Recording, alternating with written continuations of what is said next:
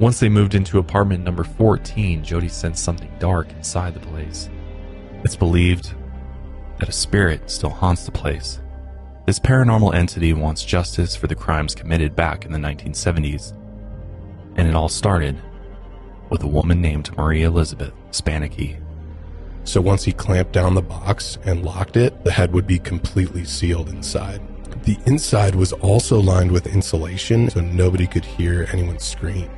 Then she began having a recurring nightmare of a dark dungeon. Here they buried Marliz's body. Cameron then burned all of her clothes and belongings. Coming from Hannah's closet was a sound of Hannah's sleep and snore Ernie doll. I feel great. I feel great. I feel great. But soon enough, he needed another slave. But this time, he would keep her for seven years.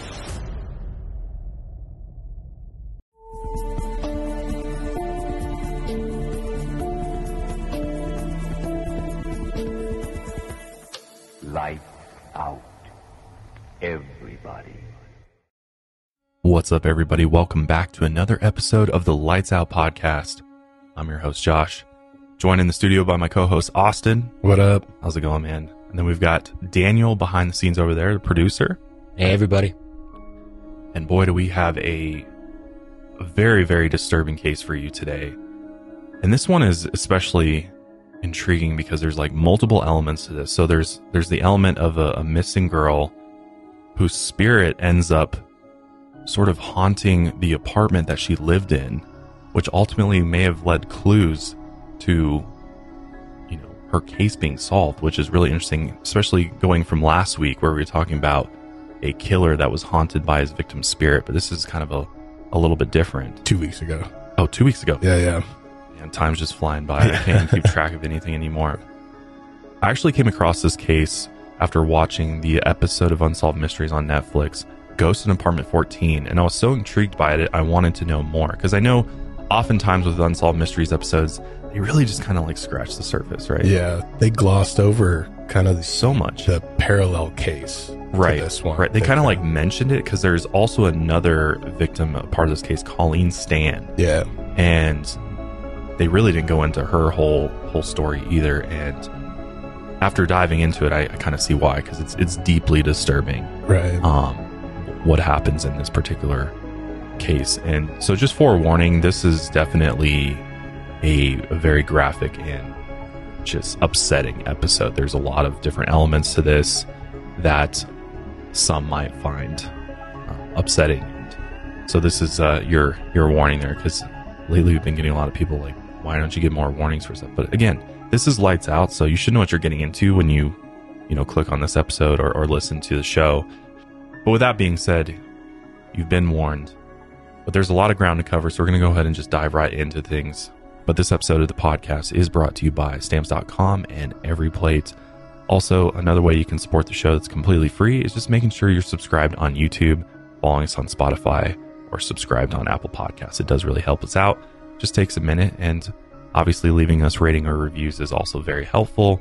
We take all your guys' feedback pretty seriously. I mean we we really try to improve the show and continue to bring you you know some of the most interesting stories and cases that we can find out there. And so far i think we've been doing pretty good this year. We've got a lot of really interesting stuff coming down the pipeline. It's crazy like we have we we basically keep like a running list of episode ideas and i think we have enough ideas for like the rest of this year Yeah. I think I counted, we had like 60 ideas. it's crazy because like every day dude i'm like i come across something I'm like we got to cover this we got to cover that and i'm like we just with one episode a week we only have so many episodes we can do every year Right. and i mean we got content for years to come Oh, yeah. so this is the show to subscribe to if you want a show that covers paranormal we cover true crime but we cover some of the darkest topics out there and cases out there so if that's if that's something you're you're into then make sure you're following and subscribe to us we really appreciate it but with that being said let's just go ahead and dive into this one our story today begins with the Villas apartment complex that sits on Parmac Road in Chico, California.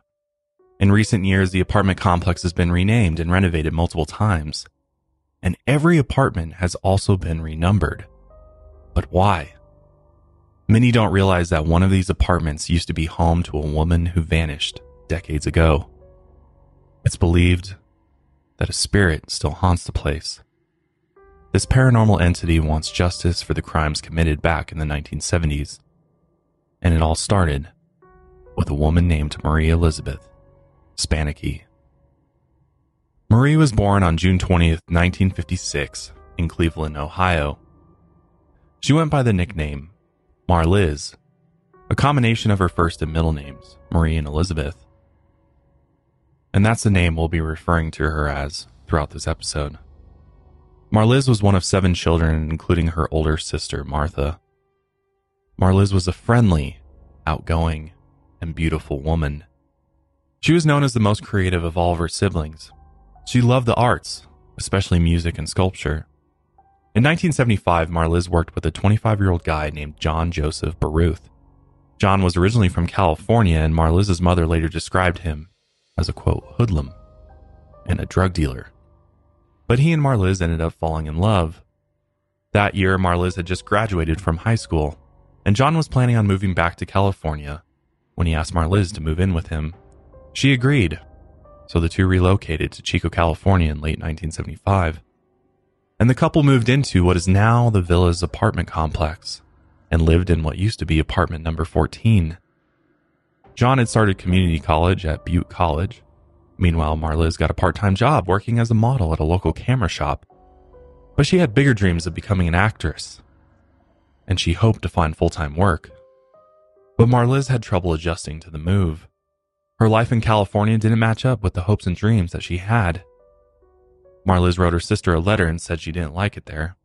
She was getting into fights with John more often and she didn't make any new friends after moving. She was lonely, and she had nowhere to turn. Only after two months of living in Chico, she wrote to her sister and said she wanted to move back to Cleveland in April of that year, 1976. But she still had big dreams for her future. She wanted to get a college degree, eventually settle down and get married. But sadly, she would never do any of these things. On January 31st, 1976, Marliz disappeared when she was only 19 years old. That day around 4 p.m., she and John were at a flea market near East 20th and Mulberry Streets in Chico when the two of them got into a fight, and Marliz stomped off in anger and headed back towards their apartment.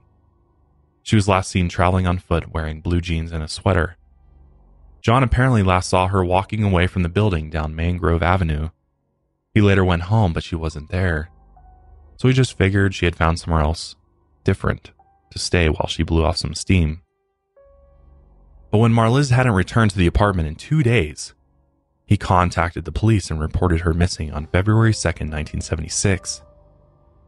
Of course, John was the first person of interest for police, so he was questioned.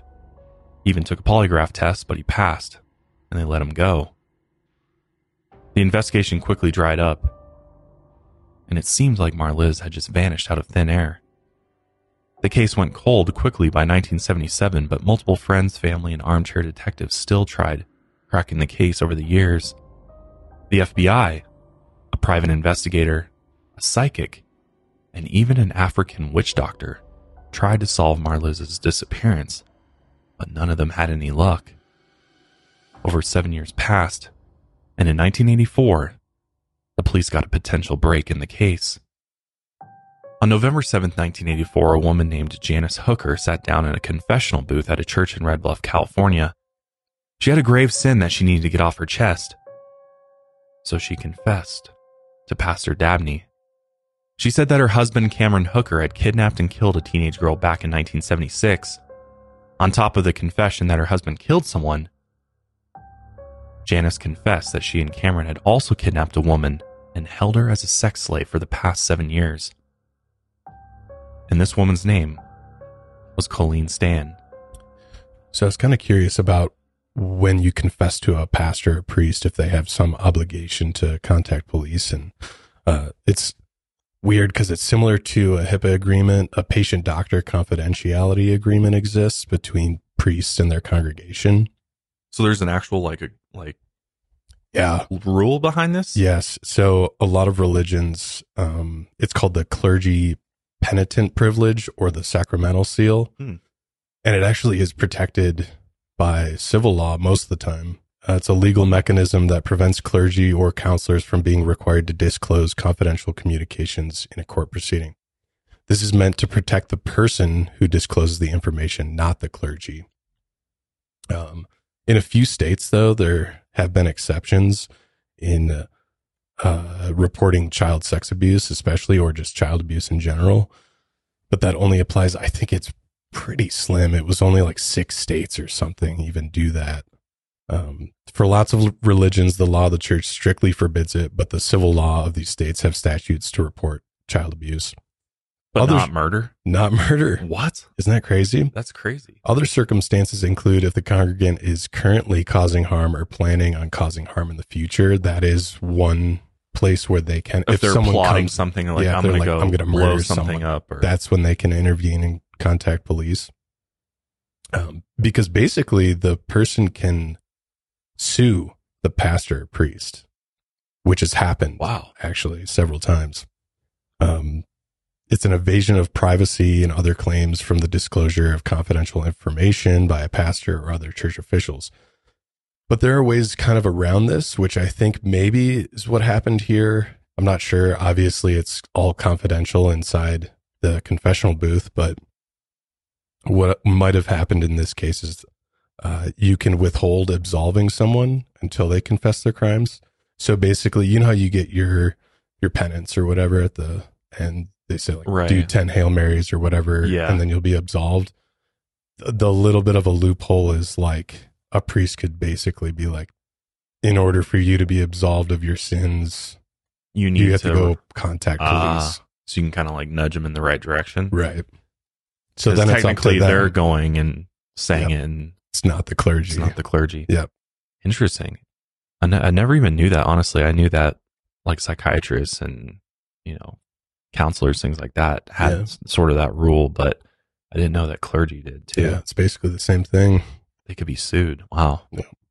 That's crazy though for murder. I mean, it, it makes you wonder, like over the years, how many people have like gone to confessional and confessed to murdering somebody and nothing was ever done. Yeah, And those murders potentially never get solved because the clergy can't say anything about it. right. Because I guess, I guess they could be lying too. True. So there's always like the it could be, liability yeah. that comes along with that. But it's like somebody comes to you and is like, yeah, we did this. And is it, especially if they explain it in great detail and you can't do anything about it. I mean, it came in, how does a priest even deal with that? What do you even do? Yeah, they're just like how do you well, carry that around knowing that you have this information that could potentially help a family like, but yet you can't say anything about it? Right. That's, that's crazy to me. That's why I think that a lot of them try to use that loophole with like, you need to go tell police. I can't because my hands are bound by this weird canon law and church Right. law, and which it's technically also a civil law too, wow.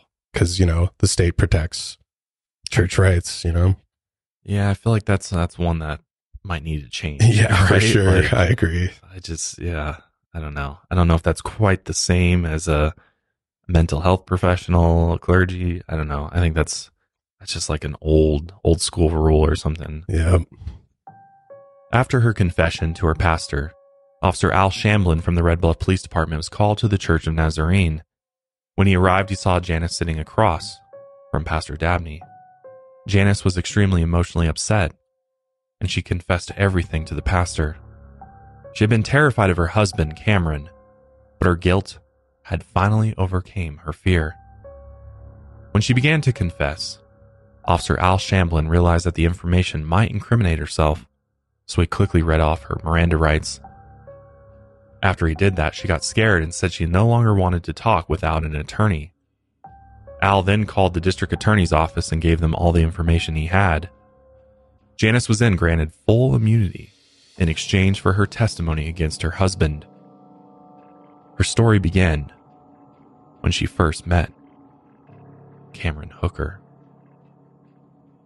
Janice had met Cameron when she was only a teenager. Cameron was born November 5th, 1953, in Alturas, California, to Harold and Lorena Hooker. From an early age, his family moved around constantly so his father could find work in construction or a local lumber mill. When Cameron was 15, his family finally settled down in Red Bluff. As a teen, he didn't stand out at all and mostly kept to himself, but he often fantasized about tying up women and having his way with them.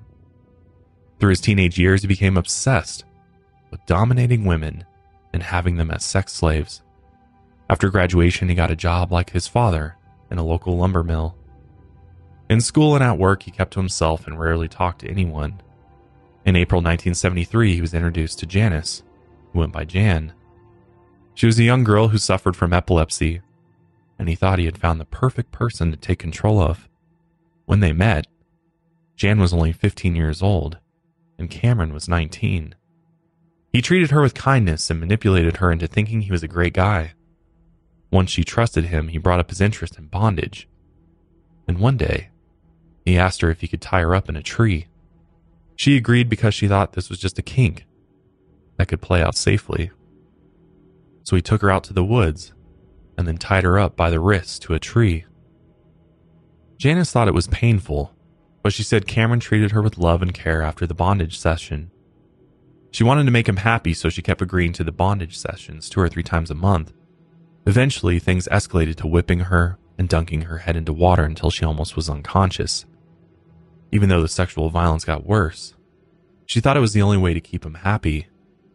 And when they weren't doing their intense BDSM sessions, he was the nicest guy she would ever meet. So she suffered through it in order to make the relationship last. Eventually, Janice lied to Cameron and told her that she was pregnant so he would propose. And he did.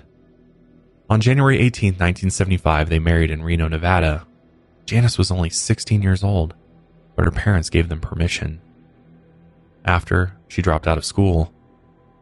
After they got married, they then found a rental back in Red Bluff, California, and they settled down. They seemed like a normal couple to neighbors from the outside, but inside the house, Cameron continued to escalate their intense BDSM sessions. He began choking her until she passed out, and whenever they fought, he threatened to kill her. The final straw was Cameron strapping a sealed gas mask to her face and nearly choking her to death. She finally stood up for herself and said she would no longer tolerate the abuse. So instead of Janice being the target of Cameron's fantasies, they both decided they would find another outlet. And that outlet was Marie Elizabeth Spannhake. At first, Cameron thought about placing an ad in the back of one of his favorite porn magazines, but he thought that that would only be a temporary fix. Eventually, he convinced Janice that they should kidnap a woman in order to make her a sex slave. And to make the deal happen, he promised Janice a baby if she helped him kidnap a woman. So Janice agreed, as she wanted a child more than anything, and this would get him to redirect his violent fantasies towards another woman. The one condition was that Cameron couldn't have sex with a woman. He could only perform his sadistic acts on their slave. But if he wanted to have sex, he would only be able to have sex with Janice. They then found a new rental house at 1140 Oak Street in Red Bluff. It was small, but it had a basement that was perfect for their BDSM room. He gathered up some scrap wood from the lumber mill and constructed a table he called the rack. He installed eye hooks to the table so the slave could be bound to the top. This was also when he built his infamous head box. This head box was a handmade double walled wooden box, weighed around 20 pounds. If you ever see a picture of it, it's, it's wild. It looks very disturbing. There were these metal hinges on the very top. So once he clamped down the box and locked it, the head would be completely sealed inside. The inside was also lined with insulation and carpeting so nobody could hear anyone scream. That was, that was kind of the point. It would be, it kept the victim silent and it also kept them disoriented because there was no light inside. You had no idea what was going on. You couldn't hear anything. So it was basically just Probably to difficult to breathe. Dude. yeah. Especially the neck hole wasn't big enough, which we'll see later. One of the victims, like he didn't, he cut the neck hole a bit too small. So it was like low key choking them. Yeah. Oh my god. That's that's horrible. Once Cameron and Janice were ready to find their victim, they both got into the blue 1971 Dodge Colt on January 31st, 1976. And it didn't take them long before they spotted a 19 year old Marliz walking down Mangrove Avenue in Chico. Cameron circled around the block a few times, making sure the coast was clear, and then they pulled over beside Marliz and offered her a ride. The couple seemed nice, so she agreed, and they let her into the back seat of their blue 1971 Dodge Colt. Once they got her settled into the back seat, he started asking Marliz questions about herself and learned that she had just moved to the area. Then he learned that she didn't have any family or friends in town, and her relationship with her boyfriend was rocky. No one knew where she was currently, and Cameron thought nobody would be looking for this girl. He realized that he had found the perfect target. At one point, Marliz became uncomfortable and tried to get out of the car and said she wanted to walk the rest of the way home. But Cameron hopped out of the car, grabbed her, and put a knife to her throat, and then yanked her back inside. Once he got her into the back seat, he forced the head box on her. From there, they brought her back to their house in Red Bluff, California, which was about a 40 mile drive. And once they arrived at the property, they drove the car into the one car garage near the back of the house. Janice went inside for a few minutes while Cameron stayed inside the garage. When Janice returned, she noticed Marliz on the ground in a disoriented state, and she could smell something in the air. Janice asked what had happened, and Cameron confessed that he had sprayed starting fluid into a rag and forced it over Marliz's mouth until she was semi unconscious. The two of them then carried her into the basement, and this is when the horrible torture began. Cameron was fascinated with sexual violence and dominance, but he hated when they screamed. According to Janice, he studied how to surgically remove a person's vocal cords. And once Marliz regained some strength, the screaming began. So Cameron hauled her up to the bathroom and asked Janice for help but Janice refused to help cut her vocal cords. Cameron then threatened Janice, saying he would do the same thing to her if she didn't help. So she sat down next to Marliz on the bathroom floor. Cameron then took out a knife and began cutting through Marliz's neck in order to reach her vocal cords. But he had no idea what he was doing. Blood began pulsing out of her neck wound, and he soon realized that he was in way over his head, and there was no way he could cut her vocal cords out. So they put pressure on the wound to stop the bleeding and carried her back down to the basement. According to Janice, Cameron was alone with Marliz for a while, downstairs. She finally went down sometime later, and once she was down there, she saw Marliz naked and hanging from the ceiling. A white pillowcase covered her head. According to Janice, Cameron had shot Marliz in the stomach with a pellet gun, strangled her, and then tied the noose through one of the eye hooks in the basement ceiling joist, and hung her there. By the time she got down there, Marliz was already dead. Around 2 a.m., they dragged her body back out to the car and placed her remains in the trunk. They both got in the car while Cameron hopped in the driver's seat. They then drove a half hour up to Redding and then took Highway 44 east towards Lassen Park. They turned off on an isolated dirt road where Cameron dug a shallow grave. Here they buried Marliz's body. Cameron then burned all of her clothes and belongings. The entire kidnapping, murder, and burial took place in just 10 to 12 hours. Months later, Cameron and Janice had their first child, Charity, just like Cameron promised her. For a moment, it looked like Cameron's fit of violence was over. But soon enough, he needed another slave. But this time, he would keep her for seven years. Colleen Martin was born December 31st, 1956, in Riverside, California, to Jack and Evelyn Martin. She had two younger sisters. Her parents divorced when she was young, but they stayed close so that she could visit both of them. Growing up, she was creative and often wrote poetry and handmade gifts for her friends. She dropped out of high school when she was 16 and got married in Carson City, Nevada, with her father's permission. She was married on December 12, 1973, to a man named Tim Stan. She'd only known him for a few months. They then moved to his home state of Ohio, but their marriage failed after only one year. They separated and Colleen returned to Riverside where she got her GED. But she struggled to find her own way in life. She later became friends with a woman named Alice Walsh, her boyfriend Bob, and their two year old son, Tomac, and together they decided to move to Eugene, Oregon. They struggled to make money there, but they managed to make ends meet. On May 19, 1977, 20 year old Colleen was on her way to surprise a friend, Linda Smith, for her birthday. She had hitchhiked from Eugene, Oregon, about 350 miles north of Red Bluff, and she was on her way to Westwood, California, about 80 miles east. She was an experienced hitchhiker, and she had done it several times and knew how to spot a safe ride. But when Cameron and Janice Hooker approached her on the I 5 overpass that evening, her senses failed her. The first thing she noticed was that the couple was traveling with a baby, their new baby Charity.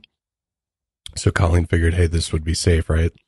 And hitchhiking was really common back in the 70s and 80s. But little did she know this was actually a common tactic for rapists or kidnappers, especially ones that had a wife or girlfriend who was willing to participate. Because a hitchhiker is way more likely to get into a car if they see that it's a couple, especially if they have a child with them. It's like, oh, this nothing They can must go be wrong safe. here. they must right? be good people. They have a kid. Yeah. And even earlier in that day, she had already turned down a ride from a group of men and another driver that seemed suspicious. So she thought she had a good Read Uh, on yeah people. on hitchhiking. So, and she had taken several rides even to get to where she was because it was quite a long journey. I mean, this wasn't her first rodeo either. Even during one of the rides, she got into a semi truck and there were two drivers, and one of the drivers tried to, while the other one was sleeping or something, they tried to like kiss her and stuff. So she had been in weird situations before. And she was still willing to hitchhike. God. Right. But it was pretty common, like you said. I mean, people did it all the time. Yeah. So- And I mean, she did it enough. Like she got hundreds of miles in already. So, and then she figured she sees this car with a couple and a baby. She's like, actually, this is probably nicer Probably than the the, best other ride I'm gonna get. Yeah. God. Meanwhile, just getting into a car with some monsters. Yep. After accepting the ride from them, Colleen got into their car. At that point, she had no idea how much her life was about to change. They headed east on Highway 36, but she started feeling uncomfortable when Cameron kept eyeing her through the rearview mirror. Then he began asking her personal questions.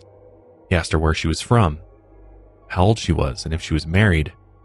She answered all the questions honestly, and when he asked her where she was headed, she said she was going to surprise her friend for her birthday. Then Cameron asked, So she doesn't know you're coming? And she answered no. Once again, Cameron found another perfect victim. Eventually, Cameron had to stop for gas and Colleen went to use the restroom. When she returned, she noticed a strange wooden box in the back seat where she had been sitting. Janice was in the front seat holding her daughter Charity. And this was when Colleen started to sense danger. But she figured she was really close to Westwood, so, you know, she just tried to deal with it until she got there and try to relax. By the time they were 40 miles to Westwood, Janice asked if it would be okay to check out some local ice caves nearby in the Cascade Mountains. So Colleen agreed. But she stayed in the car while the couple took their baby and headed towards a creek away from the country road. Moments later, Cameron returned alone, and he held a butcher knife in his hand. He then pinned Colleen down in the back seat and put the knife to her neck. He handcuffed her hands behind her back and then he put a blindfold over her eyes and a gag in her mouth. As she lied down in the backseat of the car, helpless, she was about to find out what that strange wooden device was for. Cameron then clamped the box down over her head, and the neck hole pinched down on her throat. He then covered her in a sleeping bag she'd been traveling with so no one would see her through the windows. Janice and Charity then returned to the car and all of them headed back towards Red Bluff. Strangely, they didn't go directly home. At some point, they stopped for a short picnic, and Cameron unlocked the head box for a moment so Colleen could eat. But then he put it back on her until they returned to the house. Once they were home, he carried her down the stairs and forced her to stand on a small Coleman cooler. She was up high enough for Cameron to lock one hand to an eye hook he had installed in the ceiling. Then he removed all of her clothes and bound both her hands to the eye hooks in the ceiling before kicking the cooler out from under her. So she was hanging from the ceiling. With her arms straight above her head, she began to have difficulty breathing. This is actually one of the most severe methods of crucifixion with the arms straight above the victim's head. And it can even kill someone within 10 to 30 minutes because it's basically the wrists are then supporting all the body weight and there's so much pressure on the lungs and the chest that they just can't breathe. So they'll suffocate. And, uh, people otherwise, like if people are crucified with their arms outwards, they can survive up to 24 hours. So Because your lungs are still got full capacity at that Exactly, point. Exactly. Yeah. When they're straight up like this, yeah, it's like, it's just crushing your yeah. chest. Ah, So either Cameron just had no idea what he was doing when he tied her up there, and Colleen was just this test subject, or what I think is that he knew exactly what he was doing. He knew how to tie victims in certain ways to to get that sadistic pleasure out of it. yeah. I mean, I think it's clear just from the fact that he had this head box that he was like doing research and Right. he was trying to come up with all these different torture methods. By this point, Colleen thought that Cameron was going to rape her. She was blindfolded and had no idea what was going on. But she was surprised when she heard Janice come back downstairs along with him. And then the couple began having sex on the table he had built. Colleen could barely breathe and she tried to tilt her head back to look around the room. When Cameron noticed, he got up from the table, grabbed a leather whip, and snapped it across Colleen's back. He gave her several more lashings and told her to stop moving. She had to learn how to withstand the pain and not react to it. Once she stopped moving, he put a small wooden box beneath her feet. It wasn't large enough to fully stand on, and she could only push herself up slightly with her toes and take a few deep breaths. When he finished having sex with Janice, he put the cooler under Colleen's feet and unhooked her from the ceiling, and then he forced her into a wooden crate where he chained her ankles to one end and her hands to the other. And then he also put the head box back on her. The neck hole at the bottom of the box was slightly too small for her neck, so there was always constant pressure on her throat. And then he tied a cord around her waist, making it even more difficult for her to breathe. And this became her first night in captivity, the first of thousands. By the next morning, Cameron removed her from the wooden crate and placed her on the table. He bound her hands and legs to the eye hook screwed into the table. He left her there naked for hours with the head box still on. Later in the day, Cameron and Janice came downstairs and removed the head box, but they made her keep the blindfold on. They then fed her a bowl of potatoes and a glass of water. When she was finished, they offered her a bedpan to relieve herself. Cameron then bound her wrist to the ceiling, and when he finished having sex with Janice, she bound Colleen to the table and left her there for the night. The next day, he offered her an egg salad sandwich and a glass of water, but this time she refused the food, which just made Cameron very angry as he felt that she wasn't grateful. So he bound her and whipped her until she passed out from the pain. When she came to, she was on the table again, and the sandwiches sat in front of her. Even though she still didn't have an appetite, she forced down the sandwiches. This was a strategy Cameron used to break her down. Little by little, he would make her realize that she would have to do everything he commanded her to do. Again, Cameron fixed the head box to her and left her on the table, and this became the daily routine. By May 21st, Colleen was supposed to be back in Eugene, Oregon, and her roommate Alice became worried when she didn't return.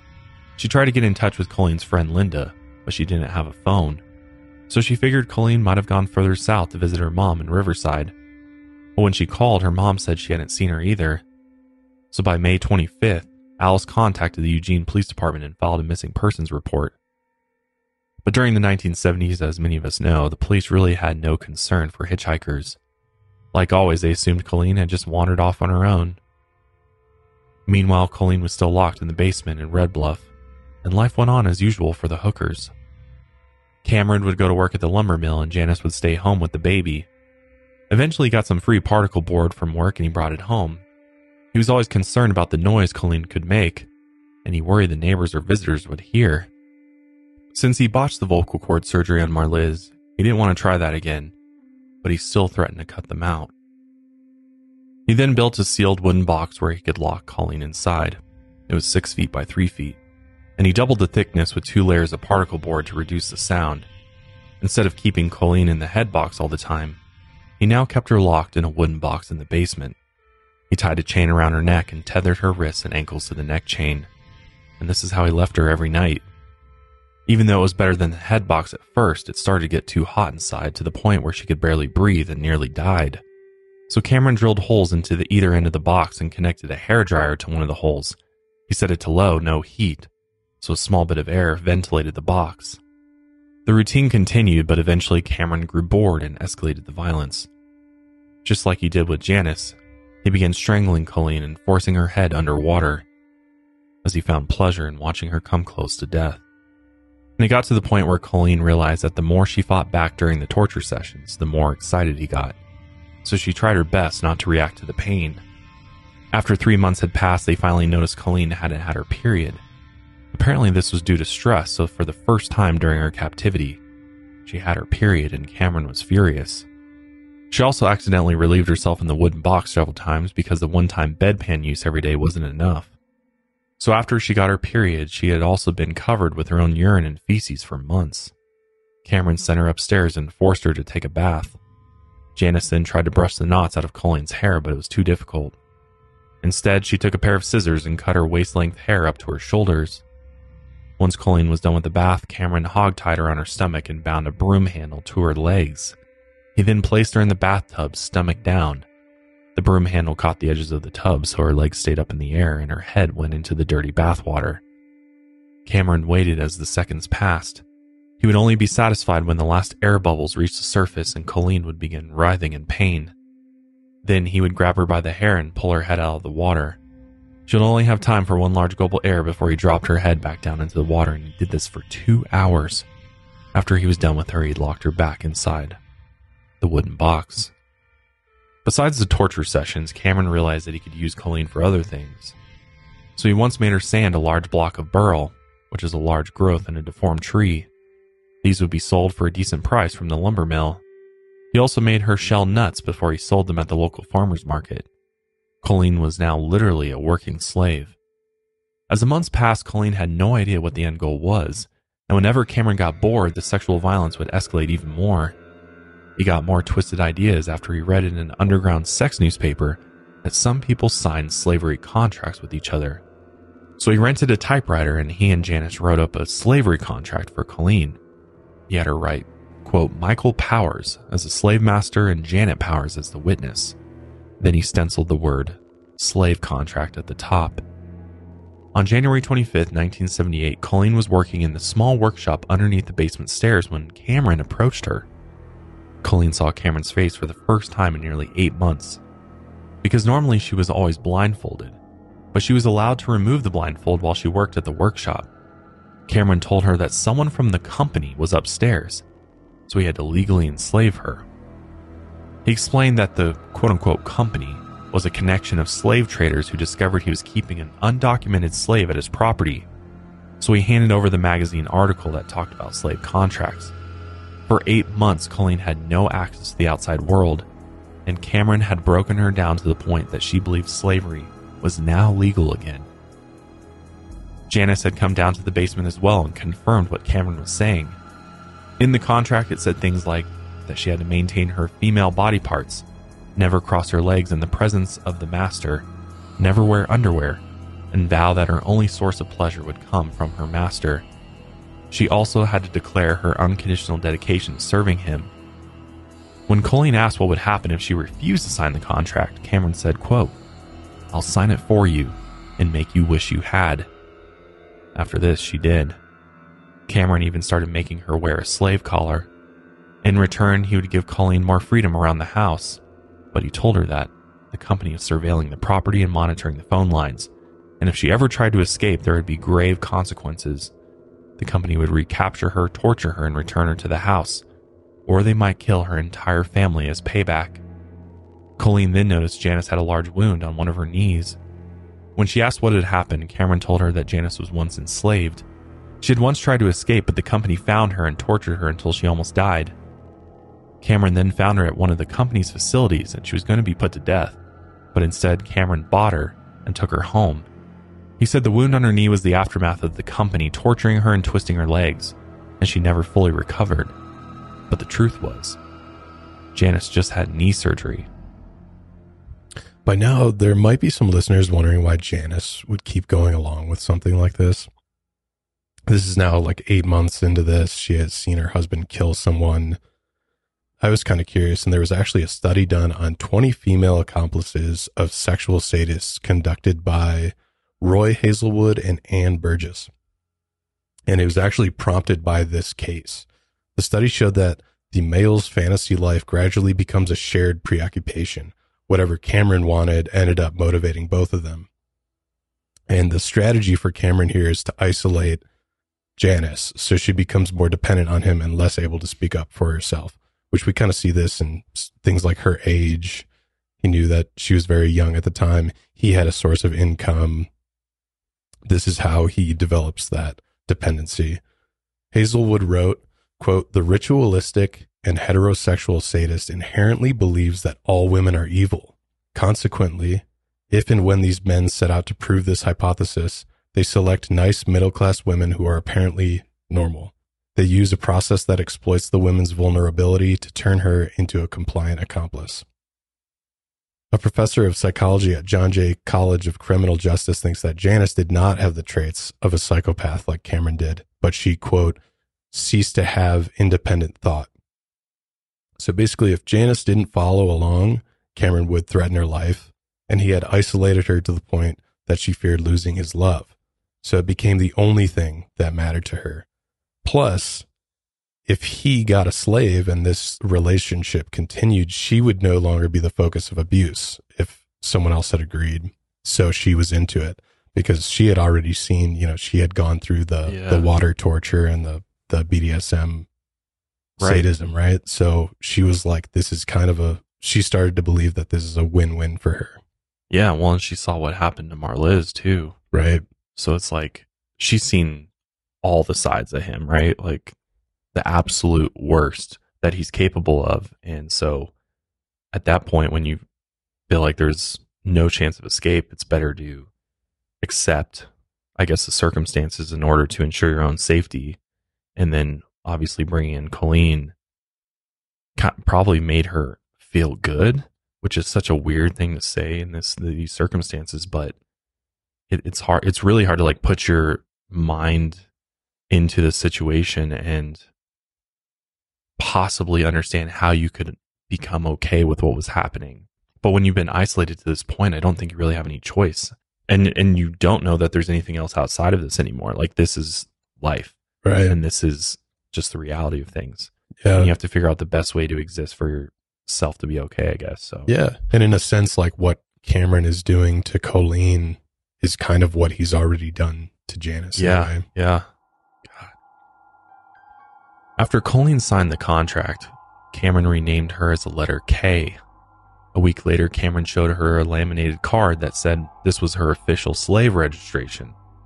Colleen had been so disoriented from the months of torture, abuse, and sensory deprivation, she truly believed that Cameron owned her. The more Cameron broke her, the more she obeyed him. She was then allowed to go to the upstairs part of the house, she cooked and cleaned, and she always referred to Cameron as master and Janice as ma'am. She was also allowed to use the bathroom, but only if she kneeled and begged for permission. They gave her a nightgown to wear through the house, but if Cameron ever yelled attention, she'd have to strip naked and stand on her tiptoes with her hands on an arched doorway in the house. If she were slow at washing the dishes or not setting the dinner table correctly, Cameron would whip her as punishment.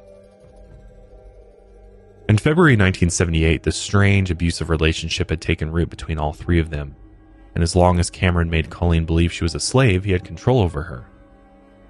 Meanwhile, Janice became jealous of the way Cameron looked at Colleen.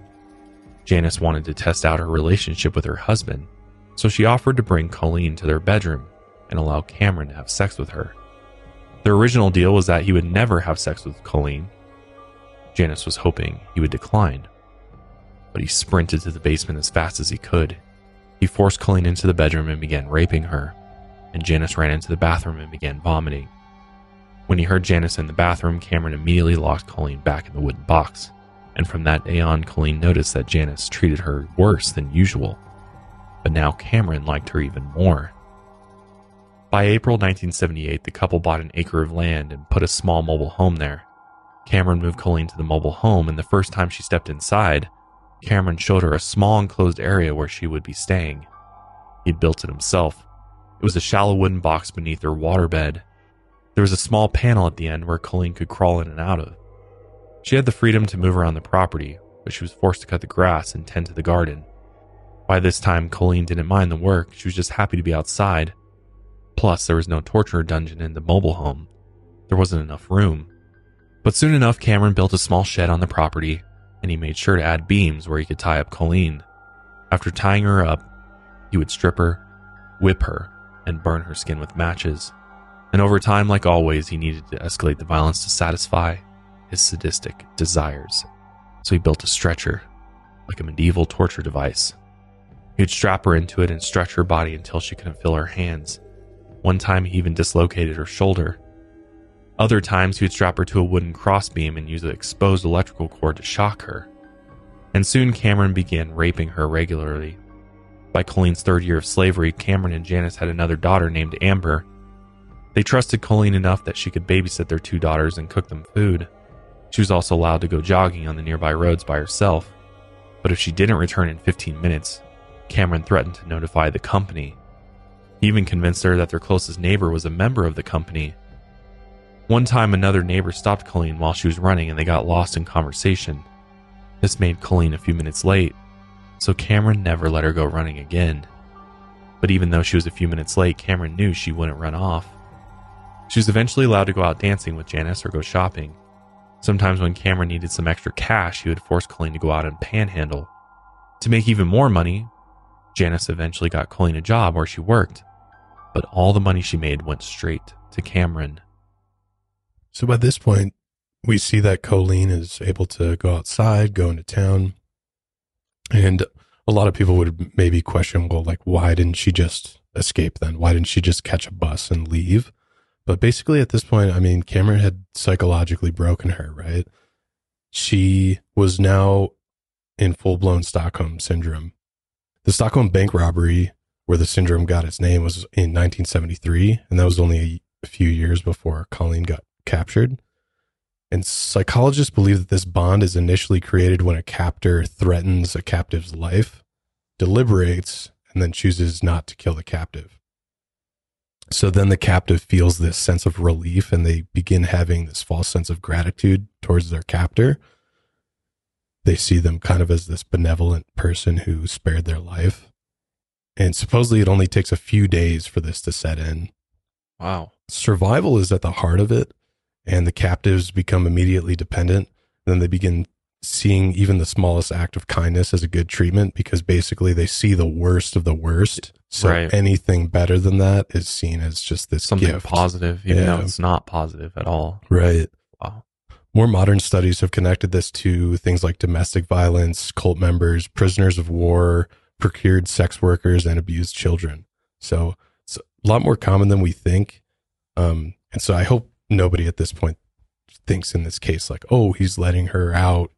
She can work a job and whatever. Like she can just go whenever she wants. Why wants. doesn't she just call the police and right? you know But- tell them everything? And clearly that's not the case and he's built up this whole narrative of quote the company that all these people are out there that are watching her every move and if she does something wrong that's a whole other layer because it's it's like he's extending his control beyond where he is physically. right He's creating this invisible boundary that isn't now in her head and is almost worse than what he's been doing to her. He's he's like put the fear in her that oh, you think I'm bad, the company.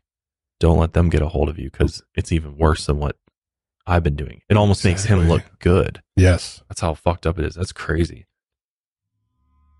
To make Colleen fear leaving even more, Cameron told her a story of a slave contacting police for help, but the officer was a member of the company. He said they punished the slave by amputating her arms and legs, and they cut out her eyes and tongue, and then they hung her by her hair in the slave master's bedroom. It was stories like this that made Colleen obey Cameron. She truly believed that obeying Cameron was the only way to survive. On August 6, 1980, the Hooker family went to Chico. Colleen watched the two children while Cameron and Janice went shopping. Cameron even allowed Colleen to call her family, but if she mentioned anything about the slave contract, he would punish her once they got home. He called her family at a gas station and handed her the phone. Colleen's sister Bonnie answered, and Colleen told her that she had been staying with friends. So Bonnie wasn't suspicious at first. Colleen then told Bonnie to tell the rest of the family that she loved them. Before long, Cameron gestured to her that it was time to hang up the phone. After the call, Bonnie could sense hints of trouble from how Colleen talked to her. She didn't say anything specific, but she could hear that something was wrong in her voice. So she went to their father's construction site and told him what had happened. He ended up shutting down the construction site for that day and went home and waited by the phone in case Colleen called again, but she didn't. He then contacted local police and got them to trace the call, but it only led them to a gas station in Chico, which wasn't much help. About three months later, her family received a few letters from her, and luckily, she called them again on Christmas Eve 1980. Her conversations with them were short and lacked detail, so they were concerned, but they were just happy that she was still alive. Many of them were convinced that she had joined a cult, but they couldn't prove it. On Christmas Day, Colleen woke up to a Christmas present from Cameron and Janice. They had bought her a new sleeping bag. For over three years, she had been sleeping in a wooden box with her old sleeping bag, but now they let her sleep in her new sleeping bag in the back room. They still chained her neck to the toilet, but she preferred this over the wooden box. Over the next year, Cameron was less strict with Colleen. She could spend time outside, go jogging, tend the garden, have a job in town, and talk with her family. Colleen called this her year out. But as she got more freedom, her relationship with Janice got worse. Janice hated that Colleen was getting more freedom, so to please his wife, Cameron decided to lock Colleen back up in the box. But first, he wanted to let her visit her family. When he told her she could go, he said that he had gotten permission from the company, but they would be closely watching her. Before leaving, Cameron forced Colleen to say goodbye to the neighbors. He convinced them that Colleen was going back to live with her mother in Riverside. He didn't want them to notice her disappearance once he locked her in the box again. But before he let her visit her family, he locked her in the box for a week straight. He also needed to test her loyalty. So he dragged her out of the box and forced her to kneel in front of him. Then he grabbed his shotgun and told her to place the barrel in her mouth. She followed his orders, and then he commanded her to pull the trigger. She hesitated, not knowing if the gun was loaded or not, but like always, she knew the only way to survive was to obey Cameron's commands. She placed her finger on the trigger and pulled it. A click went off, but the chamber was empty. She had passed Cameron's test of loyalty. On March 20th, 1981, he drove her to Riverside to see her family like he had promised, but they first stopped in Sacramento. Cameron pointed out a few office buildings and he said that these were the company's offices. He said she might have to take some tests, so he parked the car and went inside one of the buildings. A few minutes later, he returned and said they were too busy. But all he really wanted to do was reinforce this illusion that the company was real and that Colleen was always being watched. He then handed her a card he claimed was a permit, allowing a slave to carry money. And to keep his cover, he made up a story that he was Colleen's fiance, Mike, and he was headed to a computer convention in San Diego. He dropped her off and said he would pick her up the next day, and then he stayed in a nearby motel for the night. While she spent time with her family, no one bothered her about where she had been. They noticed her significant weight loss, pale skin, and a new shyness she had never had before. By now, they all believed that Colleen had joined a cult, and they thought if they pried too much, Colleen would get angry and leave them. So they never asked her about it. They were just happy to have her home. Colleen wanted to tell them the truth several times through her visit, but every time she considered it, she thought the company was listening in, and they would torture her and her entire family. By the next day, they all went to church and then over to her aunt's house for lunch. When they got back to her parents' house, Cameron arrived, and he stuck with his story and introduced himself as Mike, Colleen's fiance. The family even took a picture of the two of them. Colleen can be seen smiling while wrapping her hands around Cameron's shoulders. This picture would later be used against her. But everyone who knew the true story knew Colleen was only trying to play the part to survive. After saying their goodbyes, they headed back to Cameron's mobile home. When they returned, the place was empty. Janice had taken the children and stayed with her mother for a bit. Cameron then forced Colleen to shower before raping her and locking her back in the wooden box on March 21, 1981. And for the next three years, she rarely left the box. Cameron only let her out to eat and shower, but even then, she only ate about four or five times a week. If she was out, he would torture and rape her before locking her away again. He tried to keep the rape hidden from his wife, but Janice was still aware of it, and she hated him for it. She urged Cameron to keep Colleen in the box forever. Since Colleen lacked nutrients and sunlight, her skin became pale and her hair began falling out. She had also dropped to 95 pounds. One time, the hookers and their children left for two whole days without leaving her any food or water. When they left again for three days, they only left a jar of water and some cookies. By 1983, Cameron forced Colleen to help him dig a small dungeon in the yard. They installed brick walls, a floor, and a cellar door. This is where he tried to keep her, but it constantly flooded, so she had to stay in the box. After those three horrific years locked away, she slowly regained more freedom again by 1984. Cameron would allow her time outside the box, but only at night. And when she was out, she could sense that Cameron and Janice's relationship was still damaged but changing. In front of Colleen, they began reading the Bible together to try to heal their marriage. And after their Bible sessions, they began having their private sessions where they would confess things to each other. But Colleen was there to witness. One night, Janice told Cameron that she had been cheating on him, and Cameron confessed that he was still raping Colleen during the torture sessions. Colleen noticed the rape suddenly stopped after this confession, though, and then Janice began releasing Colleen from the box a few times every day. She would make her do chores, but then talk about the Bible. She even gave Colleen her own Bible to keep. By May 1984, Colleen was out of the box full time. They let her outside and even reintroduced her to the neighbors. Cameron wanted Colleen to get back to work at the local motel to make them some money. But the hooker's new obsession with religion also began affecting Colleen. Soon she was allowed to go to the First Church of Nazarene, and Janice joined her. At one point, Janice tried confessing what was happening at her home, but she only described it as a love triangle to her pastor. She thought her faith would heal her marriage, but nothing changed. During their Bible sessions at home, Janice and Cameron interpret the Bible in very different ways. Cameron thought the Bible reinforced his behavior and justified enslaving and raping Colleen. He thought he was allowed to have multiple wives that obeyed him without question. So he began raping Colleen again and he wanted Janice to join him. As for Janice, the Bible and her religion made her second guess her marriage and Colleen's enslavement. And after seven years of watching Cameron torture and rape Colleen, Janice finally felt guilty over what they were doing to this poor woman. After reflecting on her life, Janice was only 15 when she married Cameron, and she was 17 by the time Cameron murdered Marliz.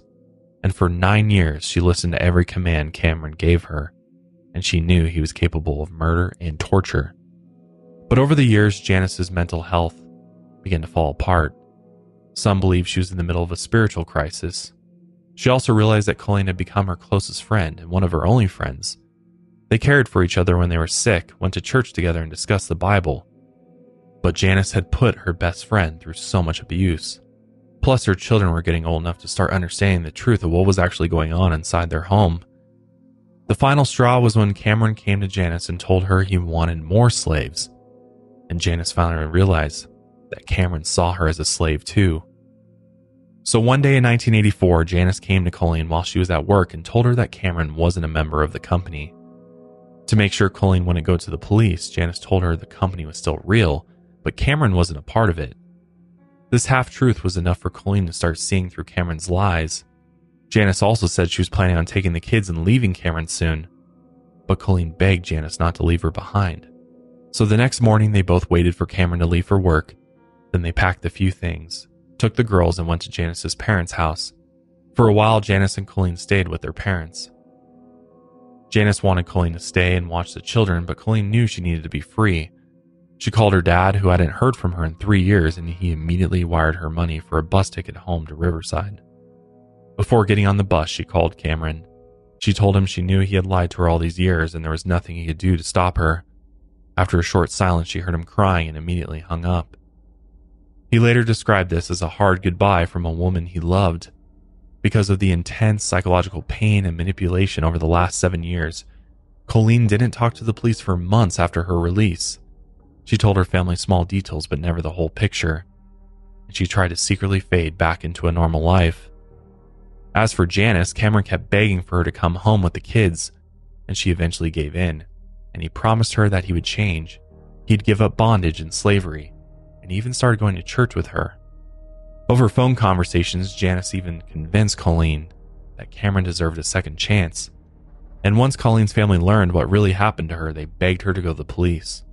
She had promised Janice that she wouldn't. Even after everything, Colleen still was willing to give Cameron a second chance.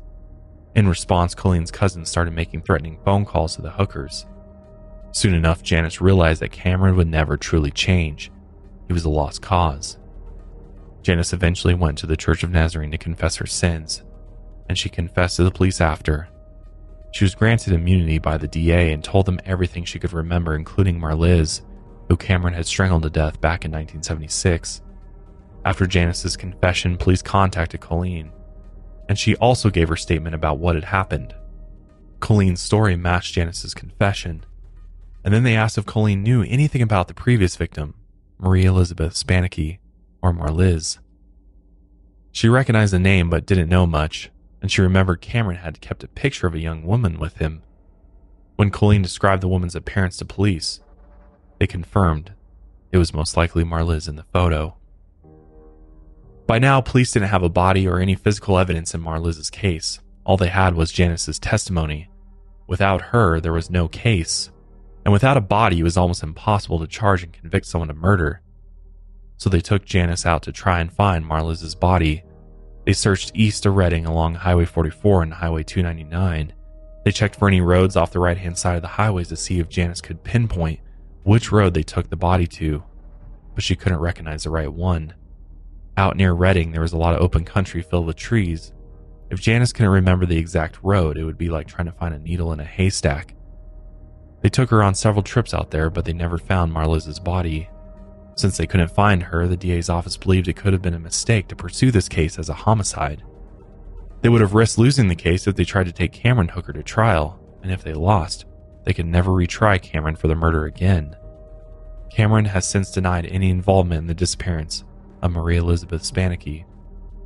Even though they couldn't pin him for murder, they followed through the kidnapping case of Colleen Stan. Cameron was arrested on November 18, 1984, and charged with 17 counts of rape, kidnapping, sodomy, and false imprisonment. In 1985, he went to trial, and Colleen's case drew a lot of media attention, so the death of Marliz was only a side note. At one point, Tehama County was so broke, they considered offering Cameron a plea deal that would allow him to skip trial and serve a sentence where he could have been paroled within five years. But the DA reminded that a plea deal for a serious felony for anything other than lack of evidence was illegal. Cameron's trial lasted six weeks and the media packed the courtroom, and everyone watched in horror as the DA brought out the slavery contract, the head box, chains, handcuffs, leather whip, and a wooden box where they locked Colleen. Cameron had also taken pictures of Colleen naked and tied to the wooden table in his basement. A doctor had noted all of Colleen's scars on both of her wrists and one ankle, and Cameron had also pierced her private parts and claimed that he was tagging her for the company. They also noted that Colleen had grown an inch in height from the medieval stretching torture device, and her hair was thinning. She had electrical burns on her thighs, and she had permanent eye damage after being locked in the pitch black box for years. The defense tried to argue that Colleen was often let out of the house, so she could have left at any time. But the DA brought in several hostage experts and psychologists to explain how Colleen was conditioned, programmed, and abused until she was locked with invisible chains. At one point, the DA wanted to introduce Marliz's story to the jury, but it was kept out because it was too prejudicial. This basically meant that Marliz's case would lead to an improper judgment because it was biased. Her case wasn't a murder committed by Cameron in the eyes of the law, technically. So it was still just a missing persons case, so they couldn't use her as an example in the courtroom. And the DA was even forbidden from mentioning Marliz at all during Colleen's trial. Wow, that's really surprising. But Cameron was later convicted on 10 counts, including kidnapping, rape, sodomy, and other sexual crimes. At the sentencing hearing, Judge Knight said, quote, I consider this defendant to be probably the most dangerous psychopath that I've ever dealt with. If for no other reason than he appears to be exactly the opposite of what he is, I feel you'll always be a danger to women as long as you're alive. After that, he sentenced Cameron to 104 years in prison. Colleen's case was finally over, but Marliz's case was still open, and no new information was coming in, and police still hadn't found her body. So again, her case went cold. Which that leads us to the year 2000. 33 year old Jodie Foster and her three year old daughter Hannah moved into apartment 14 in the Walnut Gardens apartment complex on January 31st. Just as a side note, this woman is obviously not Jodie Foster, the actress. But they moved into the apartment exactly 24 years after Marliz vanished. Jodie was a single mom and she had Hannah in 1997. She then moved to Chico because she thought it was a good place to raise a family. Jodie had been apartment hunting when she spotted a for rent sign in front of the building. The complex looked nice enough and it had a pool and flowers outside.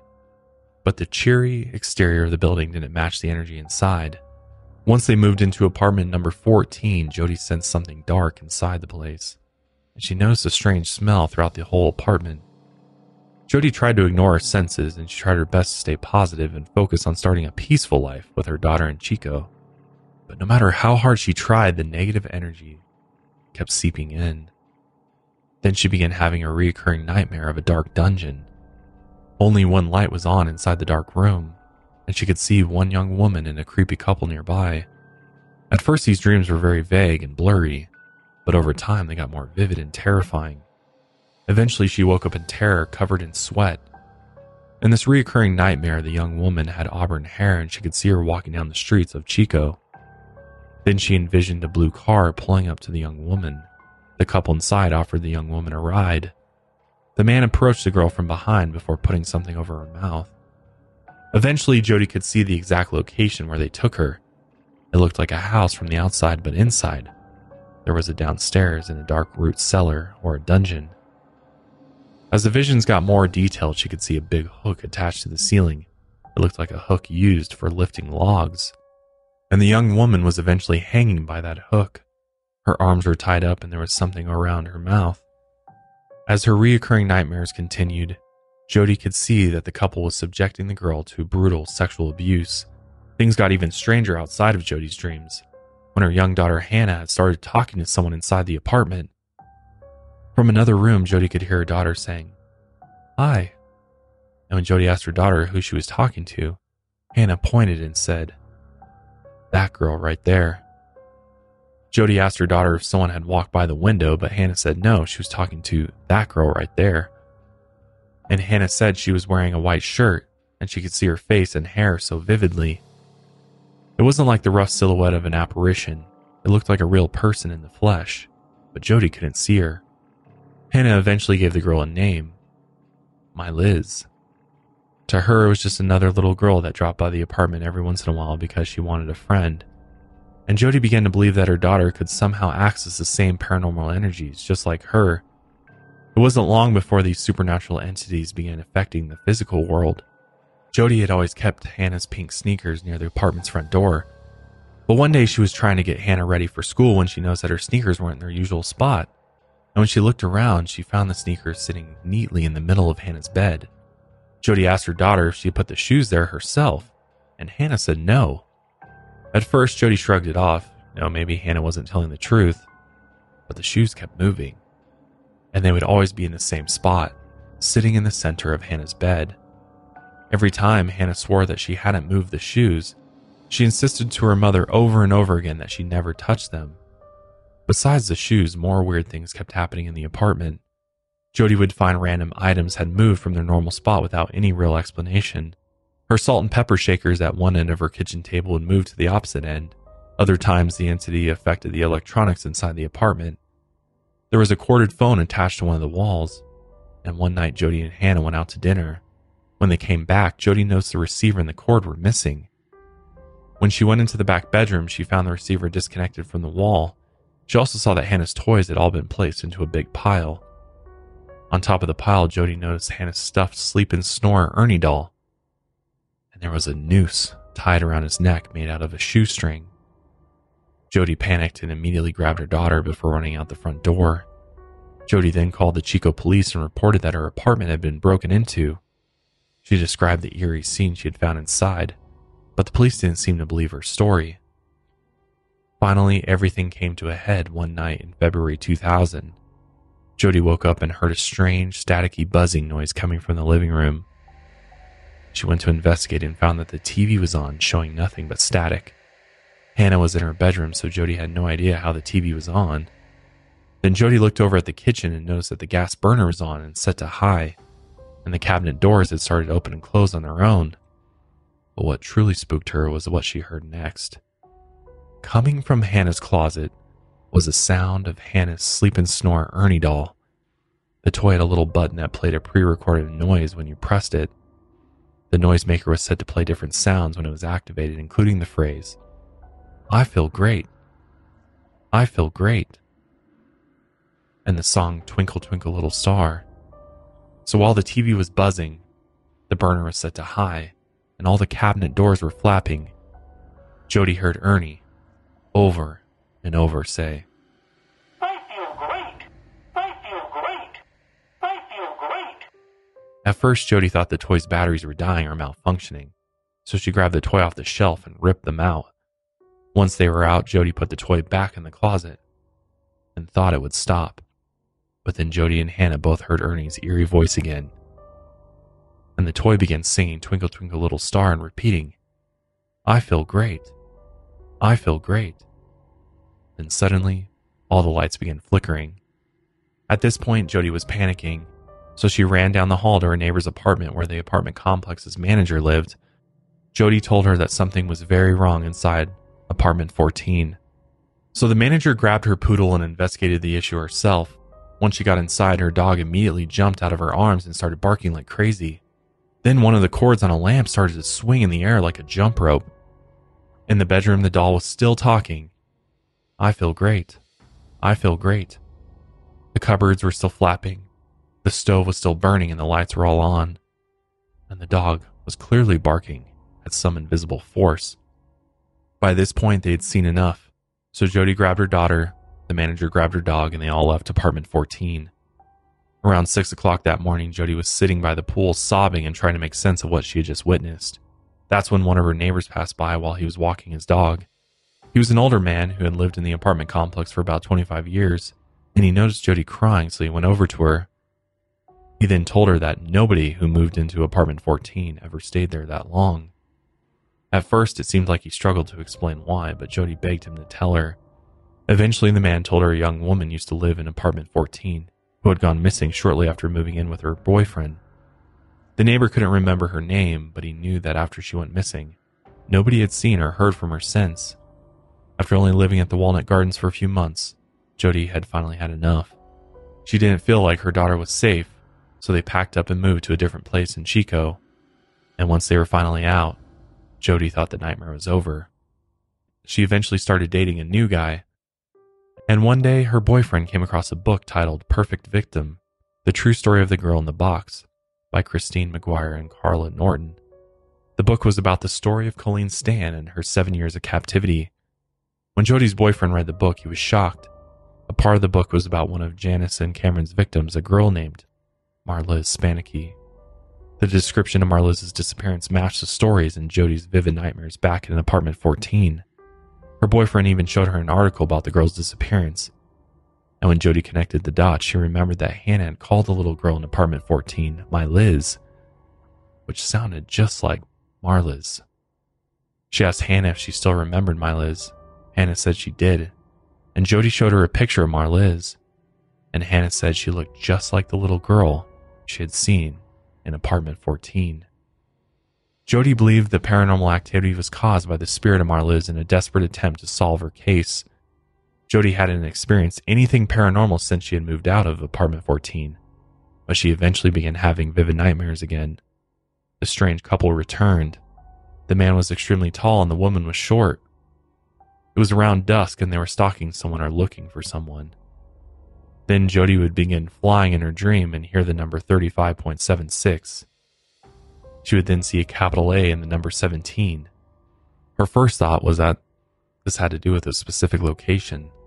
She thought Marliz was trying to communicate with her. So in 2008, she called the Red Bluff Police Department and told them she might have information on Marliz's murder. The other end of the line was silent, and Jody thought they hung up on her. But then Detective Kevin Hale told her they were currently reopening the case of Marie Elizabeth Spannhake, and he was disturbed that she had mentioned the case without the public knowing that they were reopening it. Kevin later met up with Jody and asked her for a long list of questions about her dreams. Kevin was skeptical about the dreams at first, and he couldn't confirm or deny anything about the case, but he thought Jody's dreams were worth pursuing. And when she explained the numbers 35.76, Jody told Kevin she believed that that number had something to do with the distance between the house where Marliz was murdered and her burial site. She also believed it was a northwest direction from the house, and the number 17 in the capital A she told him she believed might be the road that led to the burial site. And sure enough, there was a road that connected Highway 44 called A17. Police then contacted Janice Hooker again in 2010. At the time, she was living in Chico under a different name. They reminded her that she still had an immunity agreement and they weren't going to arrest her. Then they asked her again what type of road they had turned down off Highway 44. This time she gave them a better description.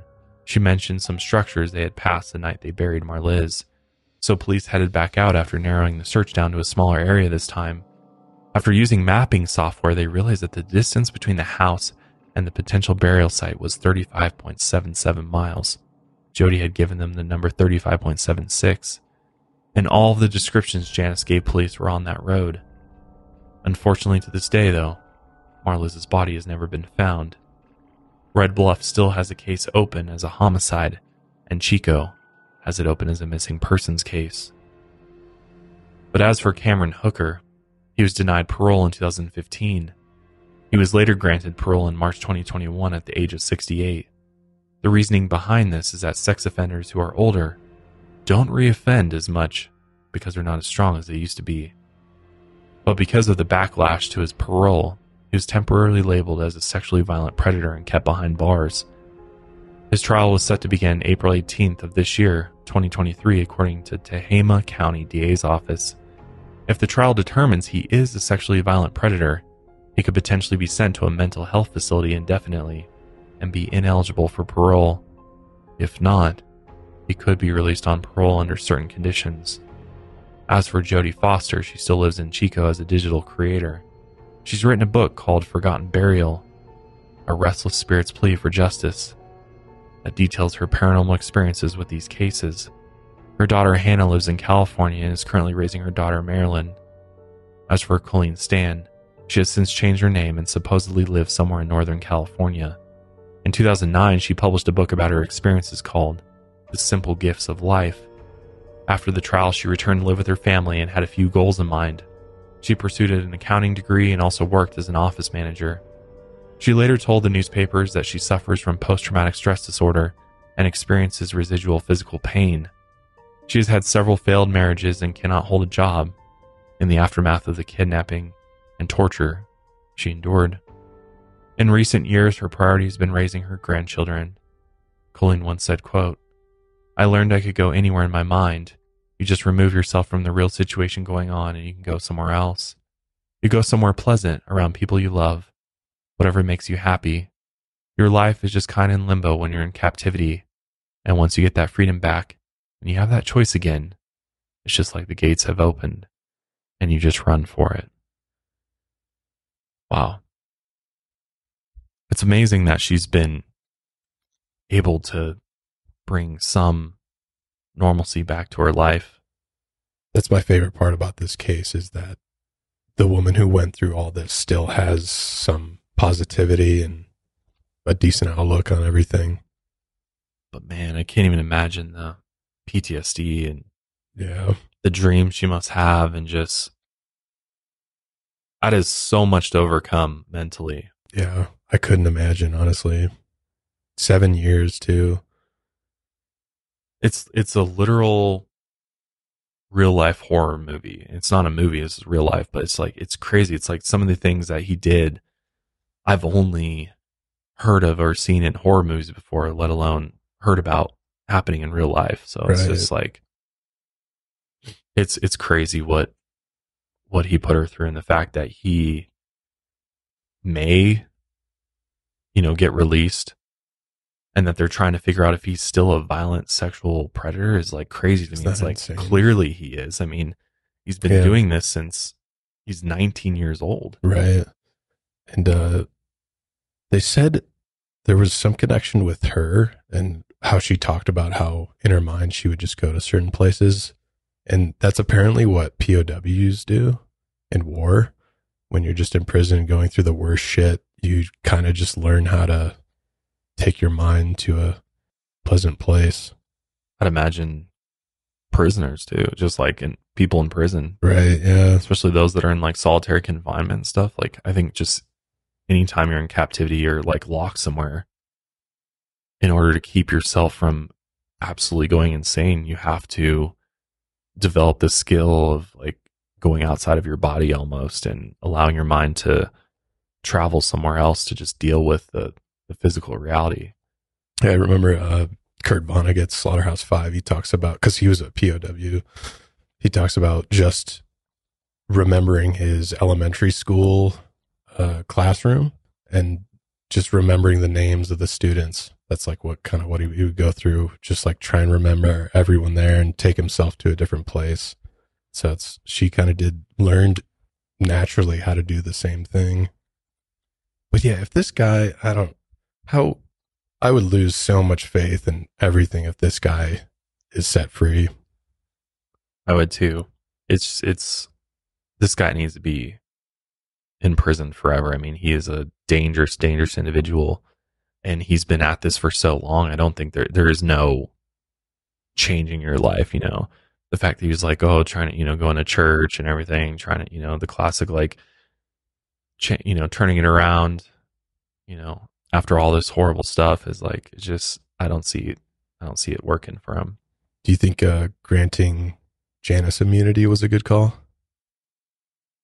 I think so. I, I think Yeah. I mean, she went through her own torture as well. Yeah. And I mean, obviously, she, I guess, was an accomplice to all of this. It was like against her will, right? Like, and, you know, she was brainwashed. And yeah, I, I think that was the right call because ultimately, Cameron is the, is the main culprit here. It's just a shame that they haven't been able to connect, you know, connect him to Marliz's murder Yeah. in order to charge him because obviously that would put him away. And I get why they didn't pursue it because they're like, if we screw up this Yeah. trial, then we'll never be able to try him again. And I think they're banking on finding the, those remains somehow.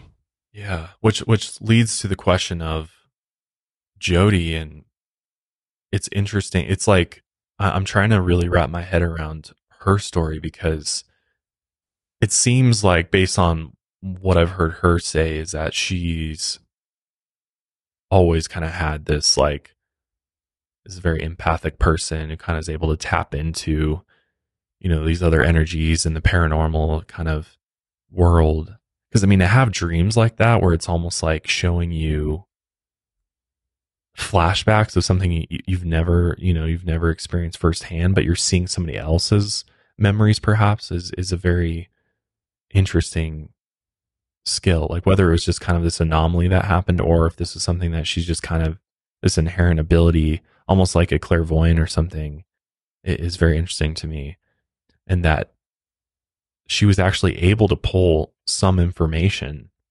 that was actually accurate to the case. And the fact that her daughter was seeing, you know, the spirit perhaps of, of Marliz and was literally saying, my Liz. I mean, that's pretty close. Yeah. I, I think, I think this is one of those situations where she was maybe actually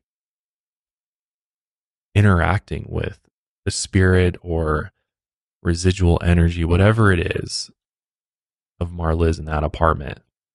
Because, like, you know, we've covered it many times that when, so, you know, somebody is experiences a horrific death and there's all this, you know, hatred and anger around it. I mean, it's like, you know, somebody's like basically robbed of their life.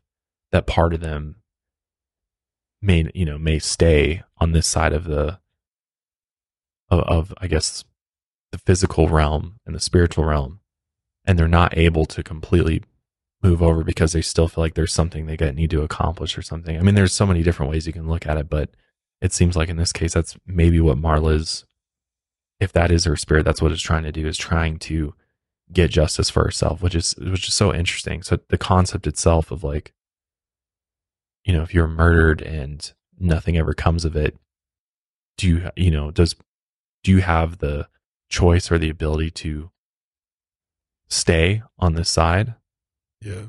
in order to try and kind of like get closure from your your life here on earth I know it's kind of a controversial topic, but I don't know. Have we ever covered any cases where we, the uh, true crime, where they've used mediums, clairvoyance, and whatnot? Because I know there are cases out there where they have used them, and in this case, Jody kind of reminds me of that. Kind of the someone Yeah. sensing something and helping police piece together things. I mean, I think there's de- there. I don't know that we've covered anything specifically on that because a lot of times, unfortunately, it there's absolutely nothing that comes of it. I mean, obviously, it's an opportunity for somebody who claims they're a medium or clairvoyant to get paid, right? Right. Like utilize me for a service and but I'm not going to guarantee anything from it. And a lot of a lot of times you know, I've covered cases in the past where they actually make it worse Oh, and really? send and send the investigation into a wild goose chase that doesn't end up going anywhere or ends up being harmful to the victims in the end. But I know like the FBI even has used mediums before. Like there's definitely cases over the years of of bringing in psychics in order to try and help solve cases. I'm sure there's other cases similar to this where some information was able to be derived from the the medium or clairvoyant person in order to further the investigation in a positive direction. So maybe that's something we should explore. Yeah. and if anybody out there has a particular case where you know something positive came from psychics and mediums being involved in a in a in a case or investigation, let us know because that's my only thing is like nine times out of ten I feel like it's not a helpful BS. situation or it's just a complete scam where they're just like because that's the thing is like there's a lot of of cases where families especially in missing persons cases like it comes to a complete dead end and it's cold at that point it's like why not try right why not at least see if any information can be derived from somebody who's psychic but i mean uh, every time i've seen it it's like just been a scam basically and nothing comes of it or or you give or you give the family some information that's like harmful or maybe a lot of some even make crazy accusations like that end up like pointing at the family Oh, itself it's like being the involved it yeah exactly exactly Yeah. stuff like that and it's just like it's it ends up spiraling the case in a in a negative direction that didn't need to happen in the first place and Yeah. and that's I mean- the, that's the hard part of it is that there's no way to like measure like you can't be like are you a certified medium you Yeah. know, there's no way to you know prove it. it's Yeah. just like all you know, there's no way to measure that ability Yeah. That's So- why, at least in this case, as far as I know, she wasn't seeking any financial gain. no, no. So she was just basically contacting police because she believed that she was gleaning some information from her dreams. So I thought that was kind of cool. Just like, hey, this is a case that's been going on for a long time and it's not gone anywhere. So might as well just reach out and give them some information. right Can't hurt. and i mean again the she got the apartment manager in there and witnessed the paranormal activity in there Yeah. So it's like obviously some people are like, well, she could just made it all up, you know, like it just all be made up, and it could be, but the fact that she did get some specific information that is very very close to actual information in in Marliz's case is is pretty wild. I mean, that's a be a pretty big coincidence if she just like randomly guessed that, and, you know, my Liz, um, Hannah was saying my Liz, and you know the the distance, the the number is like off by like point one like, Yeah. Or 0.01 like that's that's pretty close so Yeah. i mean i think there was something legitimate to this this particular case so yeah man what a i'm just like trying to like process everything because it's like there's This so much i mean it's like yeah. Marliz's case is just its whole thing and then you've got cameron and janice and then you've got Col, Col- and then you've got colleen it's just like there's three different storylines you have to kind of all put together but i mean ultimately it comes back to this monster that is cameron hooker Yeah. and ah, i hope he stays in prison he, he's a dangerous individual Yeah. We'll, we'll try and keep Yeah. updated on, on that case. yeah because that's going on currently so yeah we'll definitely put something out on social media once we know more about that but that is going to be it for us today let us know your thoughts if you're watching on youtube uh, which we do live premieres every friday at 12.30 mountain standard time. Join us. There's a live chat going on. Um, it's always good to hear your guys' thoughts in real time and interact with us uh, during the premiere of the episode. Uh, but yeah that is it for us today. We'll see you guys next week with another dark one. Until then lights out everybody